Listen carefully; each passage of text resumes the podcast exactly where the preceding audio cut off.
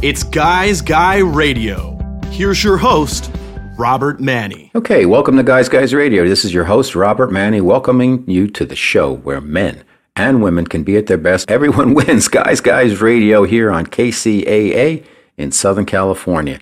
We've got a great show for you today. We're going to talk to Mike Papantonio.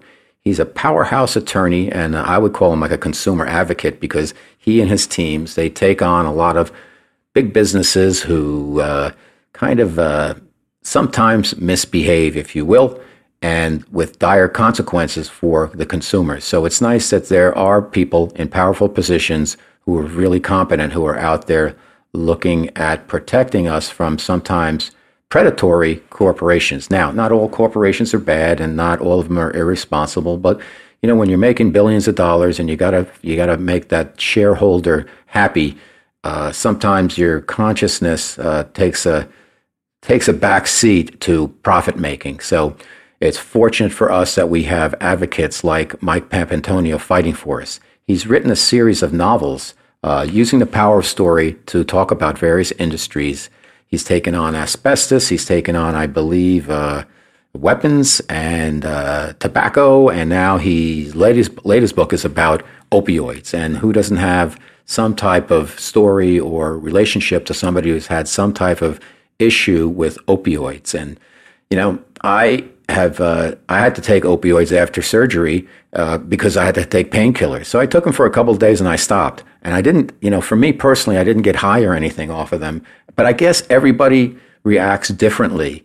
And uh, I think Mike's going to tell us about that. It takes only a couple of weeks for people to get hooked on a lot of these. So you have to be really careful.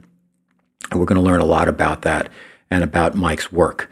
What else is going on in Guys Guys World? Well, here I am, ready to celebrate my first holiday season moving from New York City to uh, Southern California. So far, I'm loving it.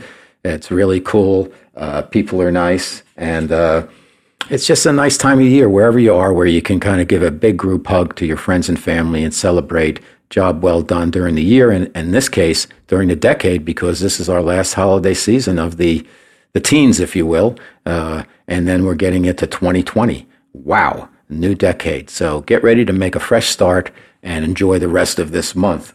Uh, there's a lot of December birthdays this month, and I don't know how it is in your family, but in my family, we've got three or four, and I have a lot of friends who have December birthdays. I don't know. I guess in March it gets it's kind of a long, cold winter, and uh, moms and dads get busy, and they have they have kids in December, whatever. But uh, my my birthday's this month. I'm actually three days before Christmas.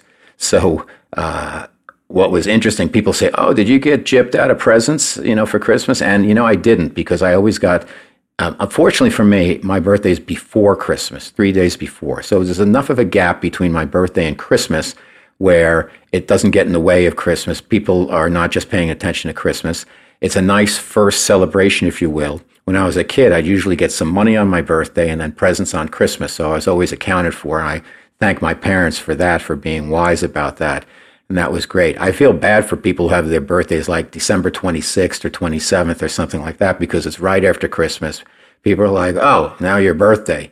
But uh, there's lots of lots of December babies for some reason, and uh, you know, there's the Sagittarius group and there's the Capricorn group. I am right on the cusp, so I'm like a crazy Capricorn or a a more staid Sagittarius, depending on how you look at it. I don't even know what sign to look at because my birthday is kind of right on the borderline there. But anyhow, that's another story for another show. So let's get ready to get into it with our special guest, Mike Papantonio, on Guys Guys Radio.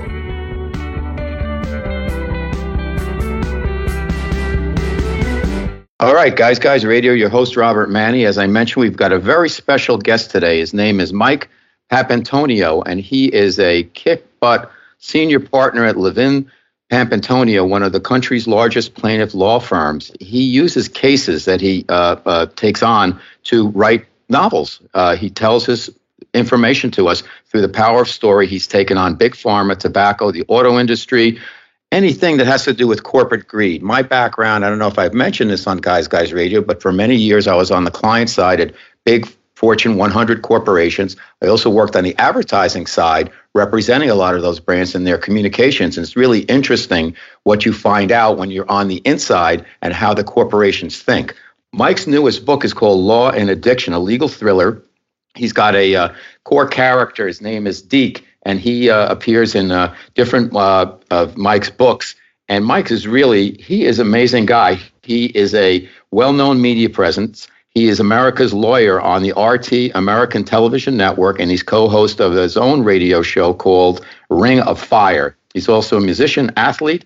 He's from uh, Pensacola, Florida. That's where he is, at least. And welcome to Guys Guys Radio, Mike Papantonio. Thanks for being with us, Mike. Robert, thank you for the invitation. I appreciate it. All right, let's get right to it. What inspired you to? Uh, let's start at the beginning. To to to write novels about these corporate greed issues. What inspired you to say, I'm going to take these guys on and I'm going to actually use the power of story instead of kind of nonfiction writing?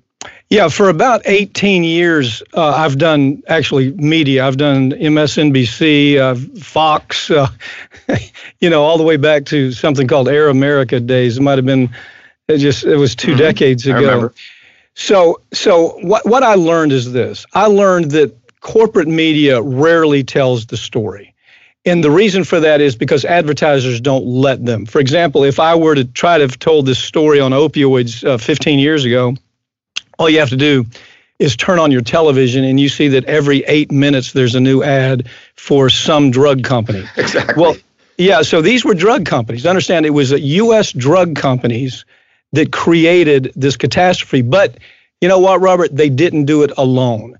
What you had is a whole cast of characters. You first of all, you had a dysfunctional media that was ordered don't tell the backstory because we're paying you $10 million a year in advertising. And if you tell the story, we're going to pull your money. Second of all, you had regulators that were owned and operated by the industry. They were no longer regulators. The American public thought, well, maybe the FDA is looking over their shoulder. Surely they're going to take some kind of action.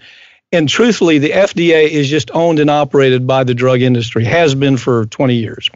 Then we thought, okay, well, there was a there was a there was a sign of hope where you had the attorney generals, several of them throughout the United States, said we're going to take on the issue, and they settled for peanuts for an entire nation.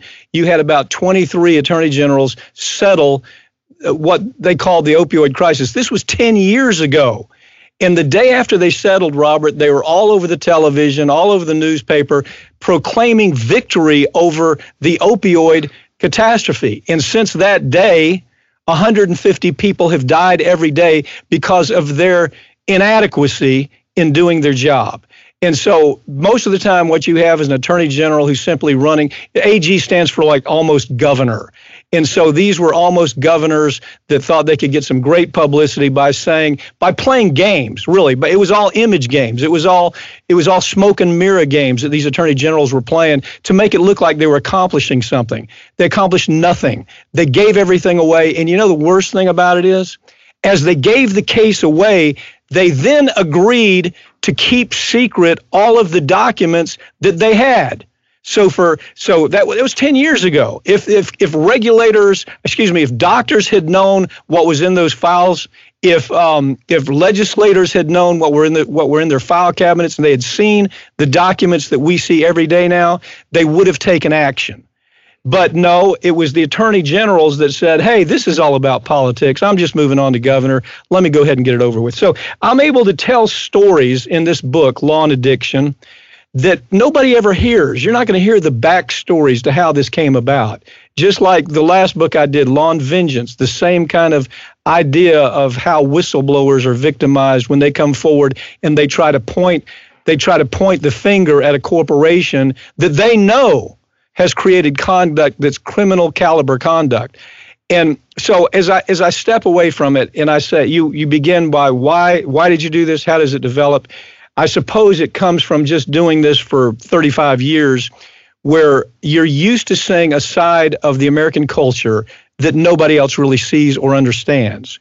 And that is that uh, there's not a day that goes by, Robert, where I'm not, you know, somehow across the table from some sociopath corporate CEO, whether it's an environmental case, whether it's Wall Street uh, you know, Wall Street thugs stealing money from mom and pop, whether it's a pharmaceutical company that's creating a drug that's creating, uh, causing a liver to shut down. Every day, that's what I do.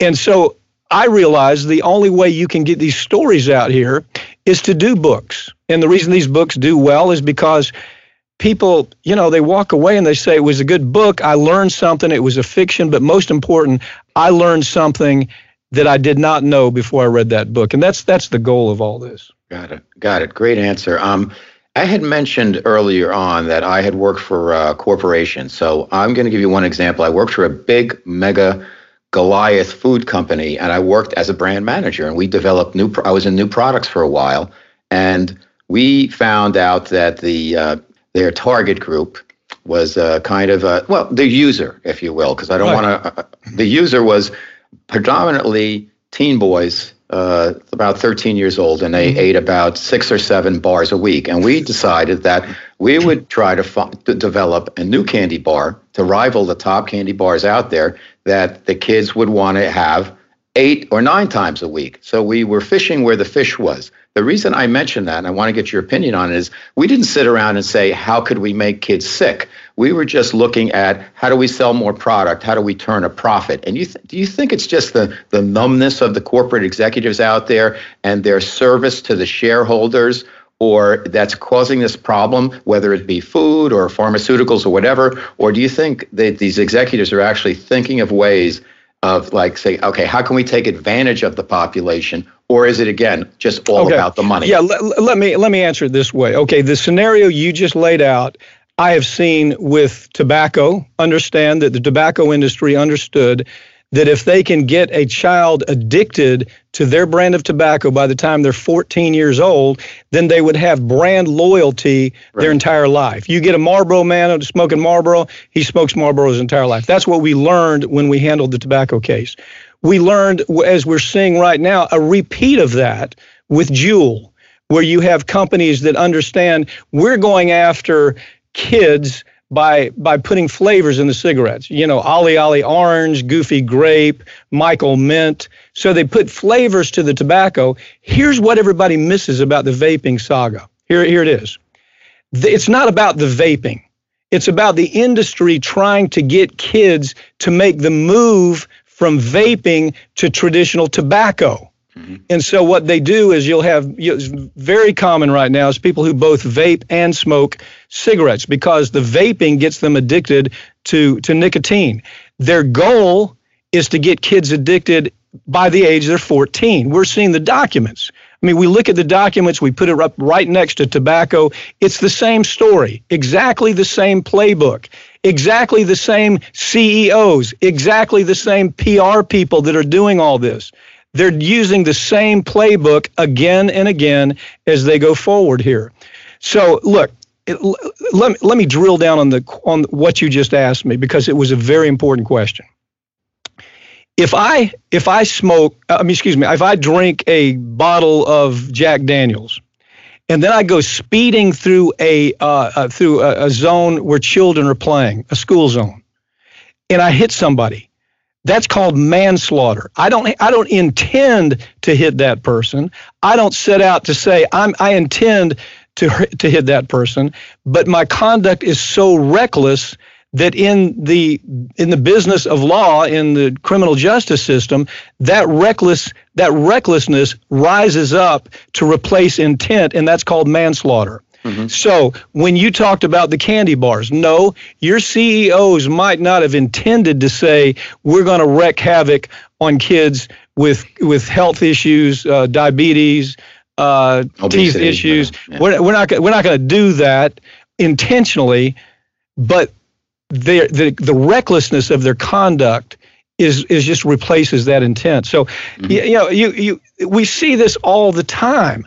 What does it take for us to say, by God, yes, he went to Harvard. Yes, he's dressed up in a Brooks Brothers suit. Yes, he has a, a, nice, uh, you know, Rolex watch on. He drives a he drives a Bentley. What in the hell is the difference from us saying that guy's a criminal, just like the guy on the street corner? With a, this wearing a hoodie and selling 10 ounces of marijuana. What is this difference?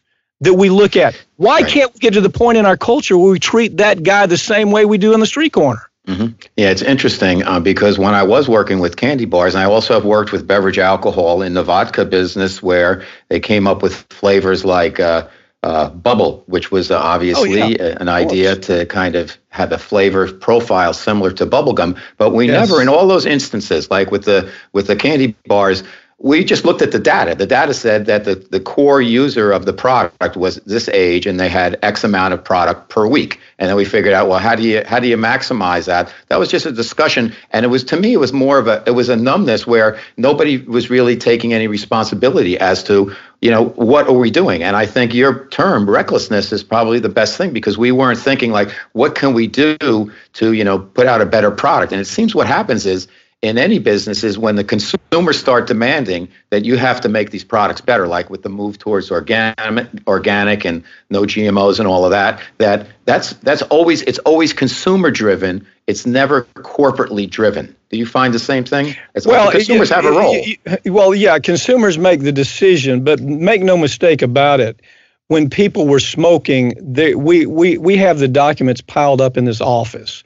I can show you where they focused, where the tobacco industry focused in saying, how do we get a 14 year old to stop smoking, to start smoking? And if he stops, what is our next step in trying to get him started again? Okay, wow. Wow. this is during a time where they clearly understood that that uh, you know it was causing cancer of all kinds. It was causing so many different different diseases.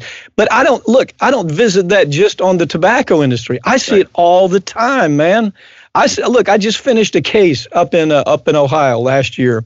Go take a look at this documentary. It's called uh, "The Devil We Know." I really recommend the documentary. This will give you an insight to what we're talking about. But here was a corporation, DuPont that decided that they wanted to make Teflon.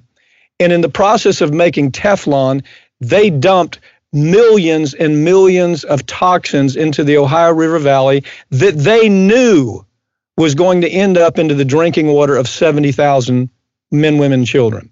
And when it ended up there, it caused, caused clusters of cancer. It caused birth defects. It caused neurological disease. Now, did they know about it? Yes. There was no, this wasn't hide and seek.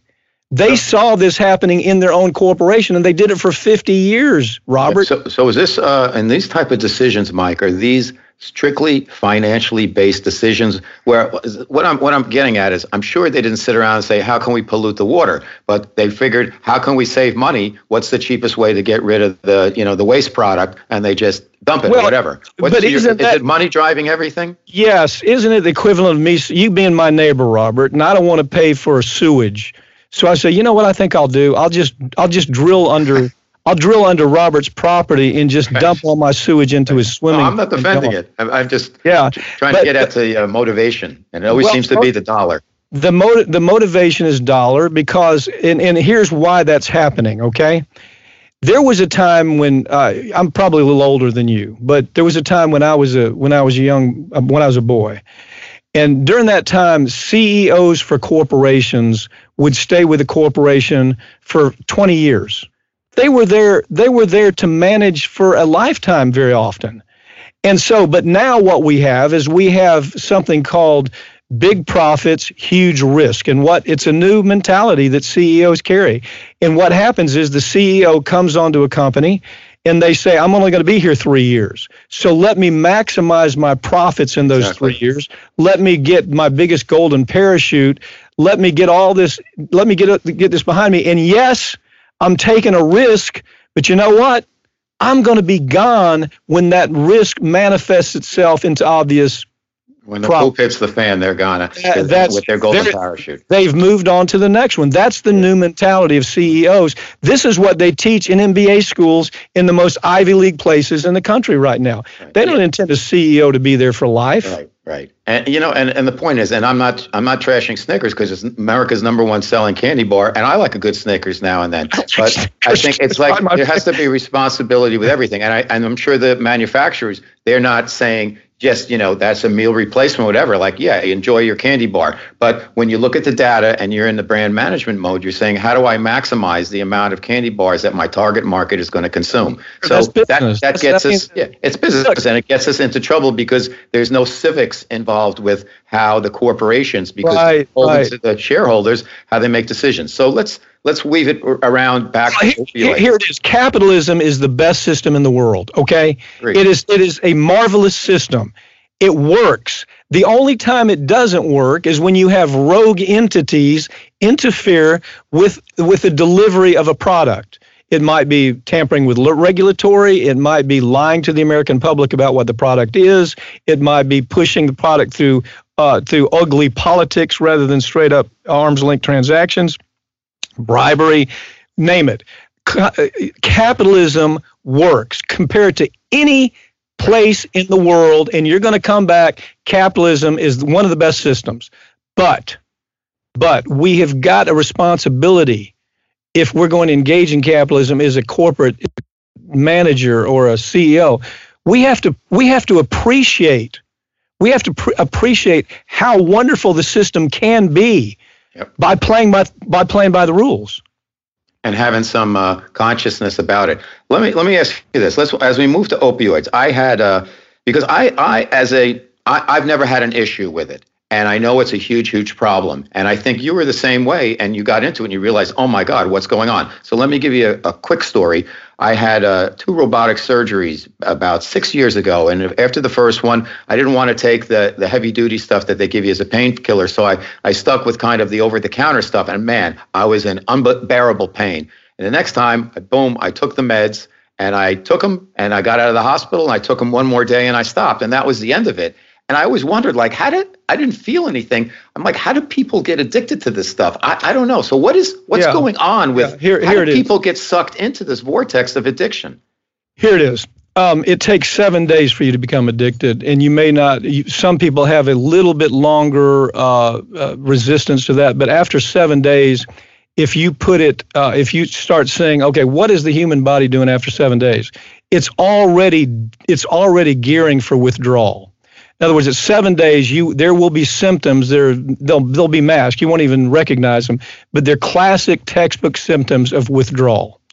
All right. So the industry knew that, and the industry created uh, what they did is they went out and hired a bunch of biostitutes, and that is a biostitute is a cat that works for Yale and Yale, and he'll he'll sign off on anything. He or she will sign off on anything if you pay him the right amount of money.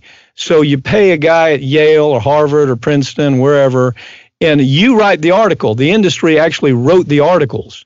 And then they actually had the these doctors and scientists sign off on the article mm-hmm. as if it were true.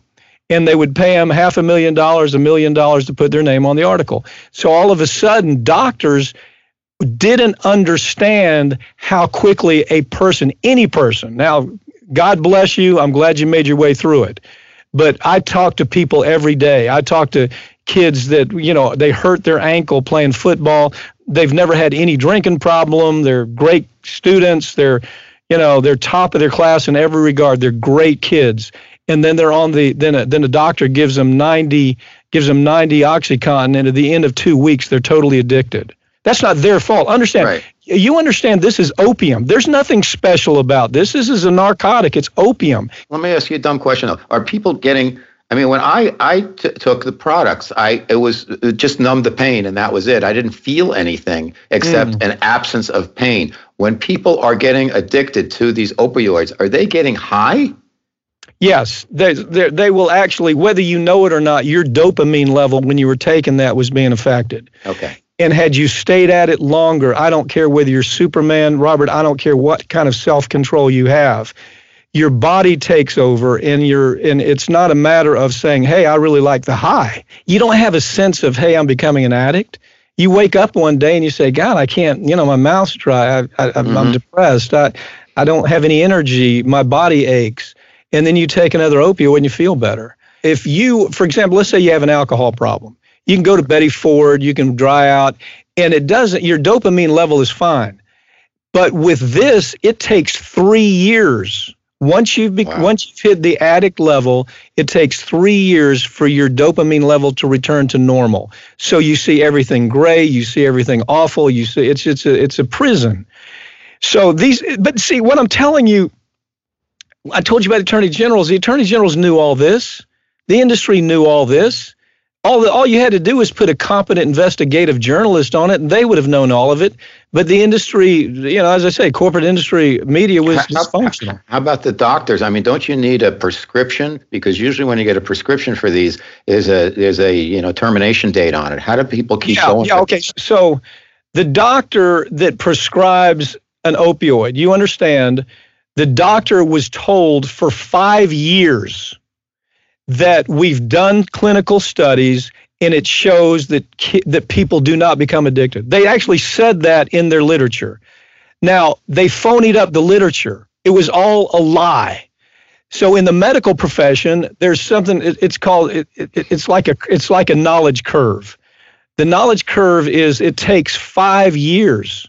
Some people say 7 years for once a myth is put in place in the medical profession it takes five to seven years before that myth can be undone.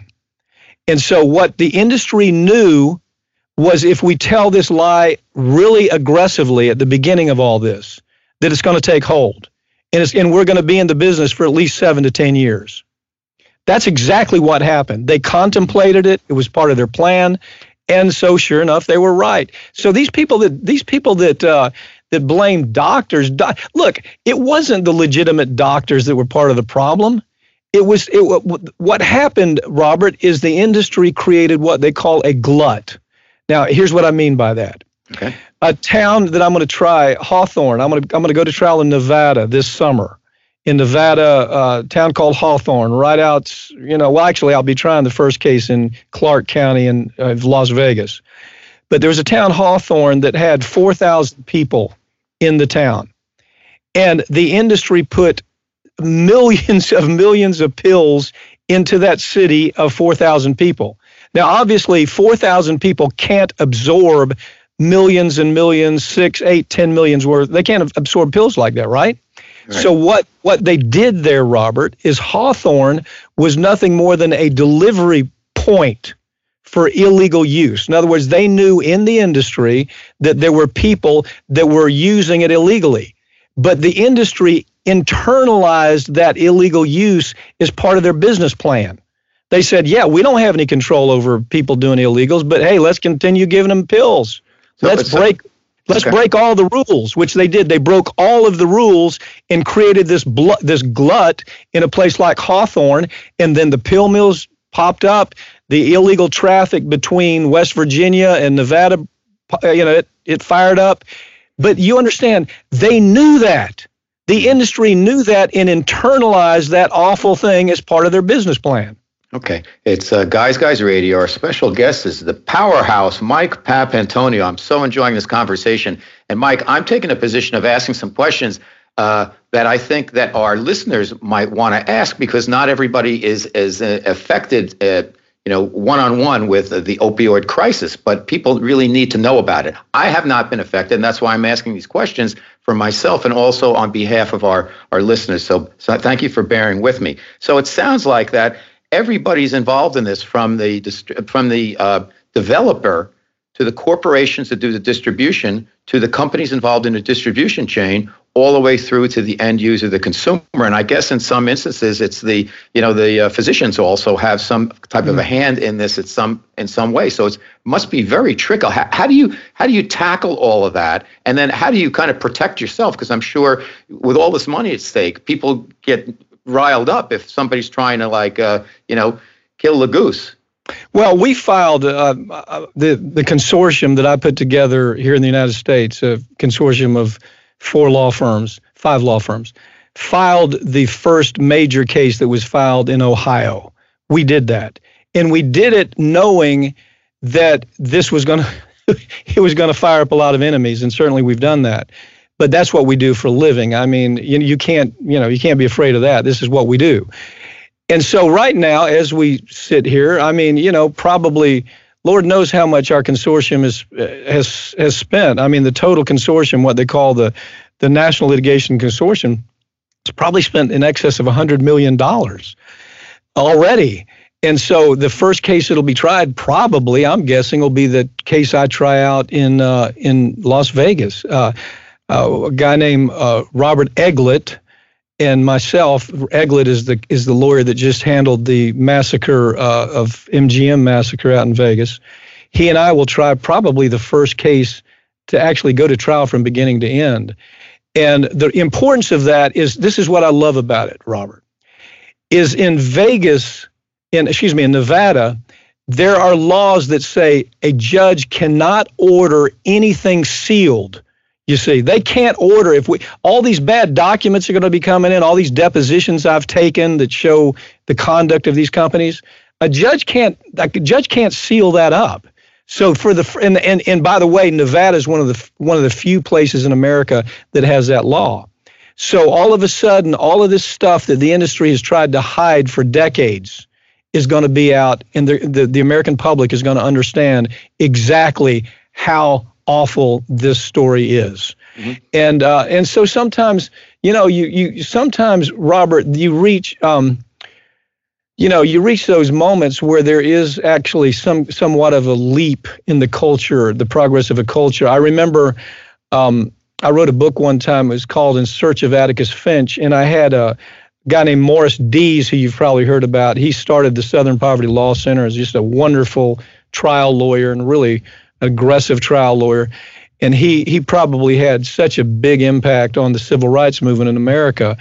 And you know, if you listen to him, his theory is that there's no one event that changed the civil rights balance in the United States. It was it was a series of events, a series of small events. It might have been you know, uh, Rosa Parks in, a, in the mm-hmm. back of a bus. It right. might have been four characters down in Miami at a diner that right. wanted to be served. It's got to start someplace. Exactly, and, all, and and everything converges, and all of a sudden, when all of those small things converge, you sometimes have a major leap in the way that culture and society regards that event, and okay. you have change. Uh, do you have a uh, kind of a? Is there a template for? For I have two questions. One is who do you represent, and number two, um, is there a template in terms of how you go after one of these bad actor industries, whether it's opioids or tobacco or who, whoever might be quote unquote considered that? That's just the term. But uh, in terms of, okay, so those are the two questions. Yeah. So uh, last week, as a matter of fact, Wall Street Journal did a story on that template. It's something I started out in uh, in in Vegas again. Uh, for 20 years, I've had a an organiz- uh, I've had an organizational meeting for all of the best trial best trial lawyers in America. They meet out there. It's called it's it's it's a mass tort organization. And they're specialists in understanding how do you take on Merck or Pfizer or DuPont or Dow Chemical or BP or how do you take on the biggest corporations in the world? And there is a template. There is a way you go about doing that. And so that's what we that's what we try to improve. And for 20 years, I've been having that meeting twice a year in Vegas. Uh, it's uh, you know, and and as I say, we bring in the best trial lawyers. We think about how do we take on, for example, BP. Remember, BP just mm-hmm. destroyed an entire ecosystem. I mean, just massacred an ecosystem right where I live. I live in Pensacola, Florida. It hit hit Pensacola all the way over to Texas. Well, you know that that's not the same. It's not, it's not going to be the same for 100 years. Right. And so the question is, how do you handle a big environmental case like that as a mass tort? And so we have meetings and we talk about, we, we put our minds together, we put our resources together, and we figure out what's the best way to go after BP. And in the end, we succeeded. But it was a war, man. I mean, it was a total war. There was a day when we didn't have such an organization, where you didn't have a central place where everybody met and discussed the importance of how you handle a particular case.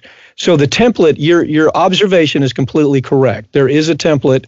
It varies slightly whether it's an environmental case, whether it's a, a, a Wall Street thuggery case, whether it's a pharmaceutical go kill them kind of case, dangerous drug kind of case. They all vary, but there's a template. Do you find, uh, Mike? What, what's let's let's put it this way: You've got your arms around the opioid situation. Obviously, the problem hasn't been solved, but it's being addressed.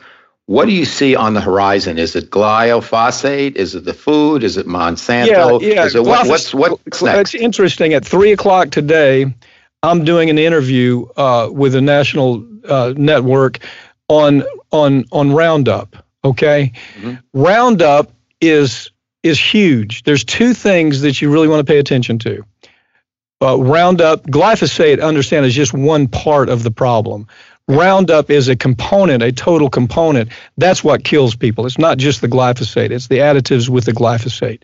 So you're going to hear a lot about Roundup. Uh, matter of fact, there's a document, a Japanese documentary company that's I'm going to be meeting with in two weeks. They're trying to get their arms around around the Roundup problem in in uh, in Asia because they don't know anything about it, and so it's heavily used in Asia because what these companies do is they move according to where there's the least bit of light on them. You know, mm-hmm. they hate light. It's like uh, it's like a bunch of cockroaches. You know, you kick over a rotted log and a bunch of cockroaches come moving out right. to find the next log. That's how a lot of these corporations operate. Certainly, Monsanto does. So, um, so yeah, that's one that you ought to pay attention to. The other one that you ought to pay attention to is C8 and that is one that uh, there's a, a, movie out right now. It's about, uh, it was taken from the movie that I told you about. Um, it was taken from The Devil We Know, which is a great documentary on Netflix. And this movie is in the in the theaters. It's called Dark Waters, and it's right. about it's about the lawyer who brought that case to me to try. Now, in the movie, we're not mentioned, but understand we're the people who actually tried the case. Robert, God bless his heart, is a great lawyer, but he's not a trial lawyer. So it's it's putting together everybody's you know his specialty was building a case, and he built an incredible case against DuPont, and cha- will change will change the way that we think about things like Teflon. And, and, and, and hopefully people will wake up and understand there's, there's probably C8 in their drinking water. And what does that mean to them? How does it affect their family? So so those are two that I think are emerging pretty quickly. Um, Juul, of course, I think we got ahead of Juul. It won't be another tobacco. We'll solve the Juul problem and get that product off the market. you know, you mentioned uh, we touched on uh, I think alcohol briefly. Um, I noticed in an ad, and I worked in the business for many years. Uh, uh I saw a new ad, and they actually one of the consumers in the ad drank a martini, and it used to be the kind of unspoken law where nobody can drink the product in any advertising. And now all of a sudden, I noticed, uh, I think it was Aviation Gin, where the gal from the Peloton uh, had the connection with the Peloton ad, yeah, that yeah. she she downs a martini. And I've never seen that. There is a self uh, governing uh, uh, group called Discus for beverage alcohol but I'm I've never seen that before. What what's going on with the beverage alcohol business? It seems like the rules are getting stretched and stretched and stretched now, where you have all these different types of products coming out. Where these alcopops, you've got these seltzers, yeah, these hard yeah. seltzers. Yeah, it let just me, keeps going. Right. The, the, what, where that's coming from is the lobby industry and the ad industry has gone to Washington and to the regulators, and they said, "Wait, let, let me get this right. You have you have what four or five states right now. Their marijuana is totally legal. You know, you can sell marijuana, but I can't advertise in a kind of an unbridled kind of way alcohol.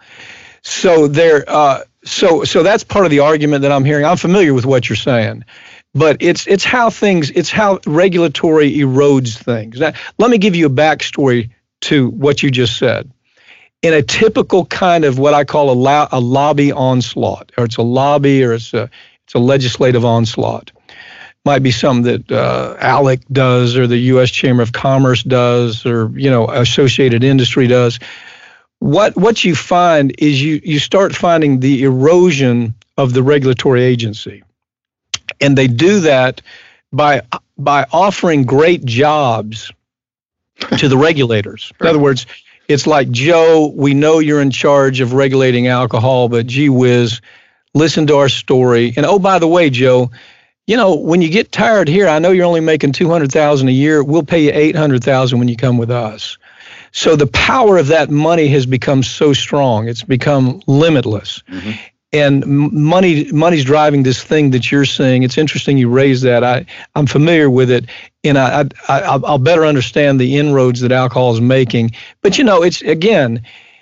Because uh, the reason I mention it because when I was in the in the business, we we were doing an ad for uh, uh, a high end vodka, and we want to say use the word flawless. And we got all kinds of flack, legal flack. Like you can't say flawless. Nothing's flawless. And we're, we're like, but it's puffery, you know, it's just, and, but the point is that was such a minor thing compared to how the rules have been elast, the elasticity of the rules and how they've been stretched over the last last well, 20 years. It's a whole different ballgame now. Let me say something that'll probably sound it'll sound counterintuitive to this interview, but God bless them, you know, because most of us are so damn political correctness. You know, I think what you're seeing is a rebound on political correctness somewhat. People are tired. You know, you can't yeah. say this, you can't do that. You know, oh my God, you we need some. What is it? Uh, quiet space or something. You know, where mm-hmm. you you can't you I can't listen to what you say because you know it's kind of that whole snowflake thing. I call it the right. millennial snowflake mentality, and we've gone so far with that that we're going to start seeing a little bit of a rebound. We're going to start seeing people like me. I mean, my God, you know, I've come up as a progressive commentator for 18 years of my life, 20 years, probably longer than that. And so all of a sudden, I'm listening to this. I'm going, really? You know, as, as a college campus sounds like it's right. a breeding a breeding ground for a bunch of, you know, a bunch of children, a bunch of you know diaper babies, and so there's there is this there's this uh, this this reaction to it and I think if I'm in the industry and I'm trying to say, aren't you tired of being told that, oh my God, what you say hurts my ears so much that I, I, I am just I, I can't take it, that I'm so weak I can't take this. What what you're going to see is if I were in the industry, I would be taking advantage of that right now, right. and I'd be saying, look, you know, let's let's be honest. Every, the entire world is not a bunch of snowflakes. So we ought to be able to talk about what we want. So that's my attitude about it. My mm-hmm. attitude is people ought to be able to freely advertise. Okay. Our special guest on Guys Guys Radio is Mike Papantonio. He is a powerhouse attorney and writer. And do you mind just giving us a little bit of a headlight, uh, head heads up as to headline, if you will? What is this whole thing with the human trafficking seems to be coming to the surface now, and I think people are really like, what? And yeah. uh, getting all this different information like it's them. No it's the elites. No it's the you know the deep state. No well it's both parties. No it's everybody. What the heck is going on? Can you give us a little bit of a peek behind the curtain in that? Yeah yeah what it is what it is robert it's business as usual. The first time that a friend of mine uh, brought a case in um, in Texas, and it was it involved the trucking industry, where you had girls that were being trucked from California to um, to the uh, eastern seaboard. And what was happening is you had a you had a, a, a trucking company that was all they, they would have these truck stops okay you'd you go past this mega truck stop you know come on in have a shower watch a movie sleep mm-hmm. you know eat and so what they would do is they started bringing in mostly domestic they were mostly uh, us girls that were they were runaways they were uh, girls that had ended up in in in the area of being trafficked and they would stop from they would stop from truck stop to truck stop all along the way. And um, the they would have them in these big these big 18 wheelers and it was it was a rolling bordello. Only these weren't prostitutes. These were slaves. And so that's the first thing that hit the the hit the uh, you know the market and then we saw so the case i brought up in ohio I brought uh, what they call it. It's an MDL case. It's where I'm asking that everything be centralized in Ohio. That we de- we decide what can the hotels do, what should they, how should they improve their standards in, in, in, in correcting the problem? What can the airline industry do? If you walk into most airports right now, and certainly if it's not at your airport yet, it will be, where you hear them talking about if you have suspicion that somebody may be, be trafficked, report that in the mm-hmm. airport. Mm-hmm. Well, that didn't start until we brought the case. So sometimes you just have to start the case, and you, you what you see is some some positives come out of that.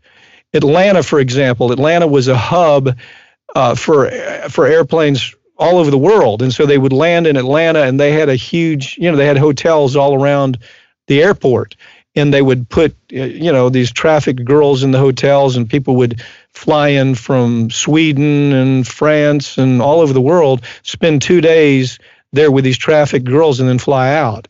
So there's all kinds of ugly edges to it. It's not, you know, it's not Taken. The movie Taken was helpful.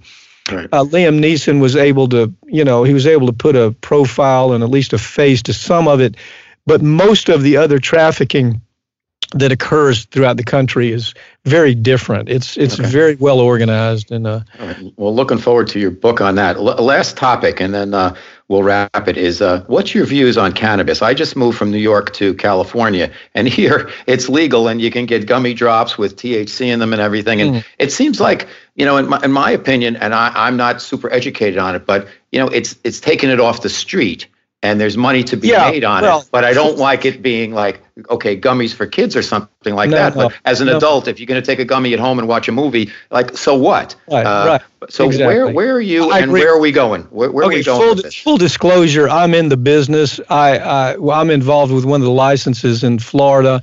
We started the. Um, have you maybe you've heard of Charlotte's Web? Charlotte's Web was a it was a low THC that we uh, were involved with getting it on the market. And the, we started that because children who were suffering from epilepsy could take this Charlotte's Web and they would go from having 50, 50 seizures a day to zero. So we saw a real we, we saw a real great aspect to it. What we've done with it is we've changed it just a little bit. We're trying to find out how does it affect athletes? How, what does it do for concussions? Mm-hmm. How does it affect how does it affect uh, mood swings? We have a we just happened in Pensacola to have a, a, a, a an incredible. As a matter of fact, they were on the cover of Time magazine.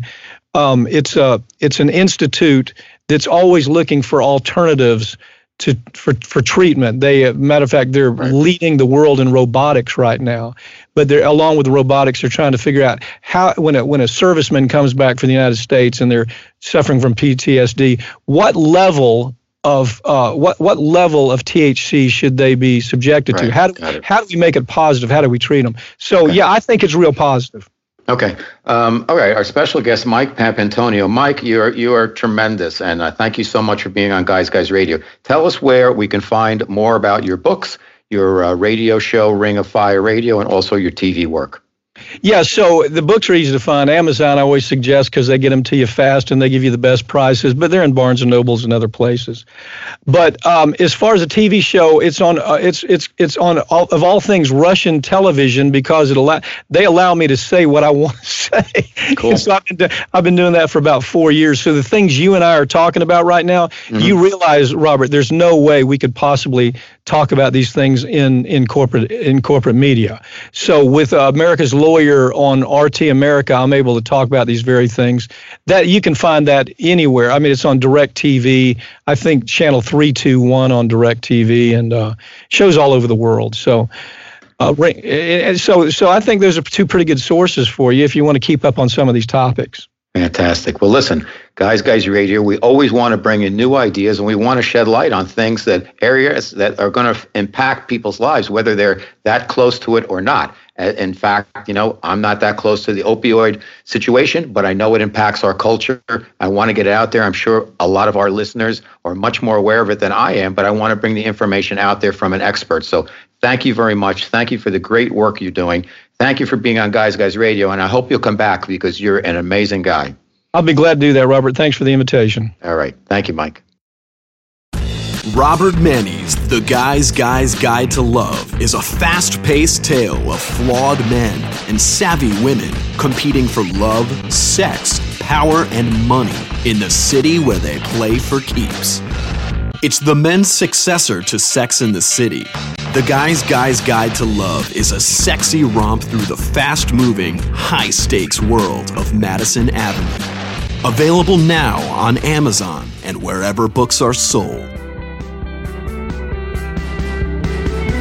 Okay, Guys Guys Radio, what an interesting conversation with our special guest, Mike Papantonio, powerhouse attorney who is an advocate for consumers basically across all areas of uh, sometimes corporate. Well, what do you want to call it? What the corporations are doing? Uh, sometimes are they oblivious or are they insidious? And I think the key learning there is we have to really uh, look, be mindful when making decisions as to what products to buy, what uh, what things to use when it comes to our health, doing the research um, protecting ourselves. So if it is something that does take pain away, that we make sure we don't get to that threshold of we're getting close to where we could become addicted to a particular product.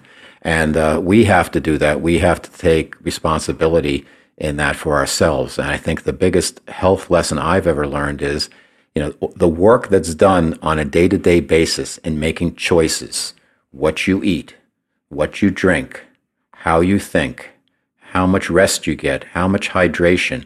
That's what it's really all about. Once we get to the doctor, it's like with your car. You bring your car in, they're always going to find something. Your doctor, if they're doing a good job, they're always going to find something and track something. And, you know, things happen along the way. And uh, if you have a great Western physician, that's fantastic. If you do some Eastern uh, healing practices also, that's cool too. And I think everybody's seeing that there's the best of both worlds to, to promote longevity, if you will. So keep that in mind. It's Guys Guys Radio, your host, Robert Manni We're here every Wednesday night on KCAA here in Southern California, 102.3, 106.5 FM, 1050 AM.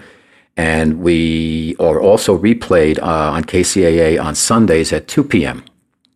You can find the show all across the internet. We download the podcast version of the show every Thursday morning. So we're on Apple Podcasts slash iTunes, Spotify, iHeartRadio, Spreaker, Stitcher, TuneIn, Blog Talk Radio, Castbox. You can stream it on KCAA. You can go to my website, robertmanni, M-A-N-N-I dot com.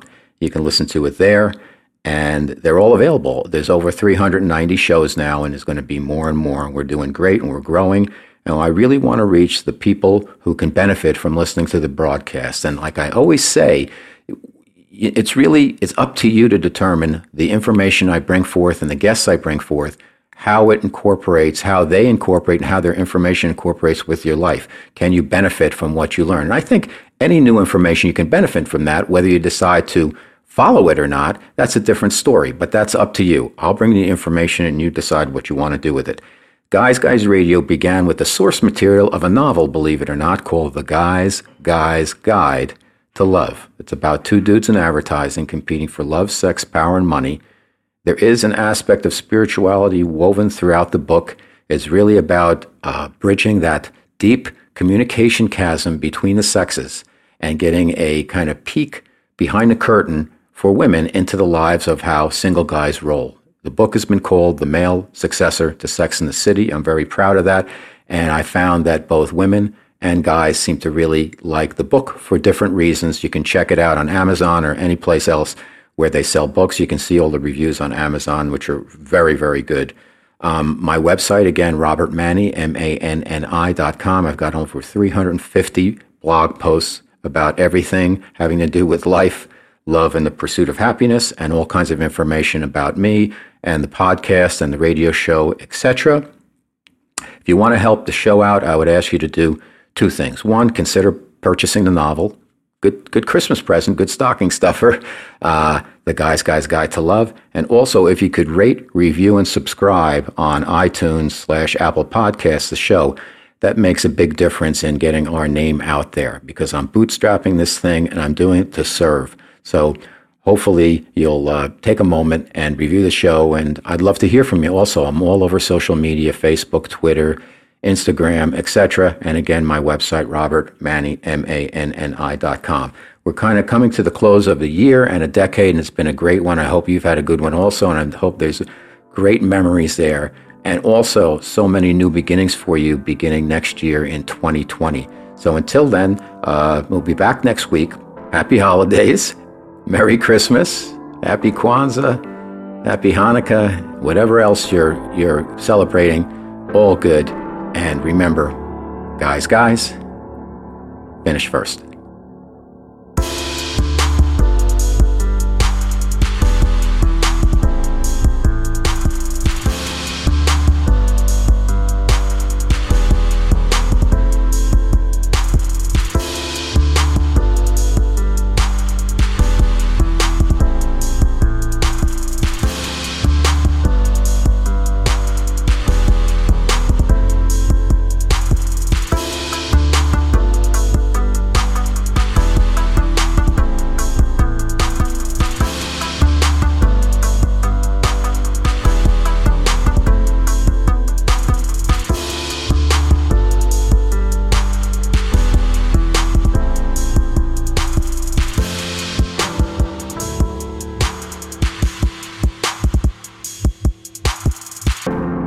Guys Guy Radio.